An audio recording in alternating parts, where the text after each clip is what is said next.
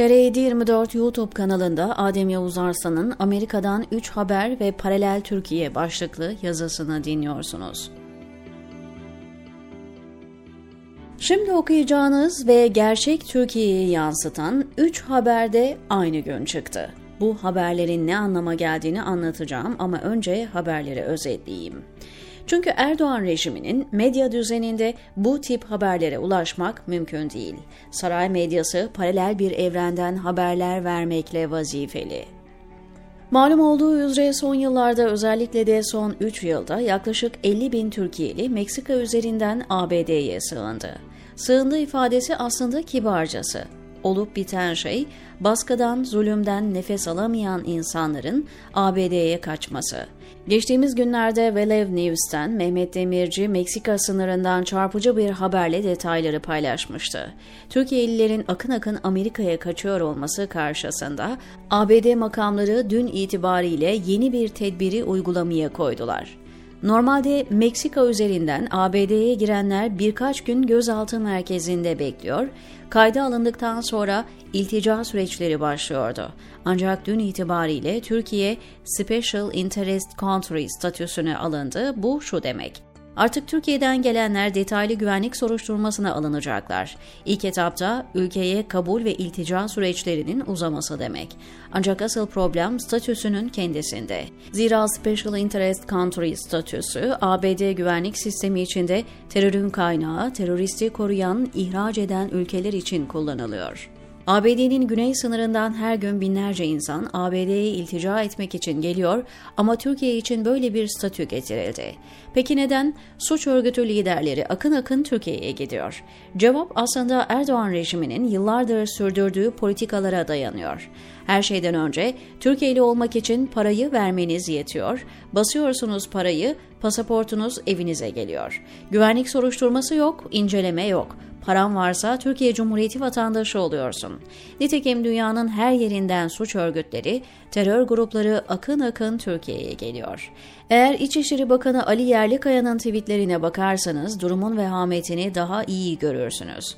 Dahası IŞİD militanlarına Türkiye'ye yerleşme ve eğitim görme imkanı tanıyan bir Erdoğan rejimi var.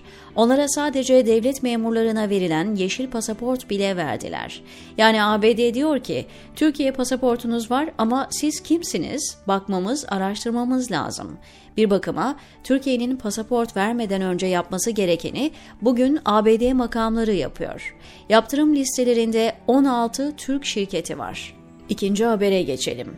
ABD, Rusya'nın Ukrayna'yı işgalinin ikinci yılında yeni yaptırım listesi açıkladı.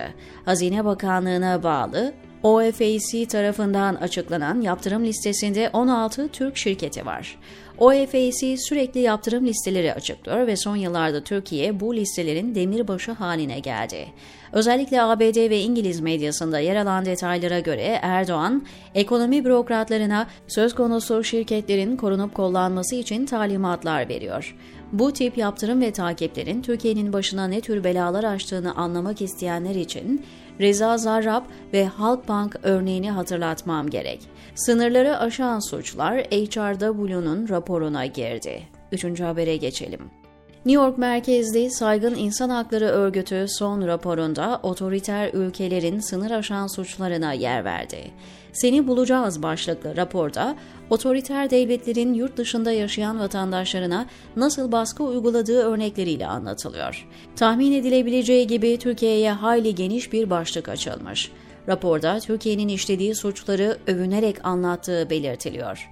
MIT ve Anadolu Ajansı'nın açıklamalarına atıf yapılıyor. Bir ülke düşünün, pervasızca suç işliyor ve bunu övünerek anlatıyor. Aslında başka haberler de var ama uzatmama adına burada bırakıp esasa geçelim. Erdoğan rejimi tüm medyayı kontrolü altına aldığı için halkın gerçek dünyayla bağı koptu. Durumumuz Kuzey Kore'den bir tık daha iyi ama yakında onları da geçebiliriz. Ekonomi çökük, güvenlik yerlerde sürünüyor, toplumsal barış kopmuş ve dahası kimsenin geleceğe dair umudu yok. Meksika sınırından ABD'ye kaçanlar içinde AKP'ye oy vermiş olanlar bile var. En kötüsü bu çöküş sürecinin zirvesine çıkıyoruz. Tabiri caizse bardak doldu ve bundan sonra girişte alıntıladığım haberler artarak devam edecek.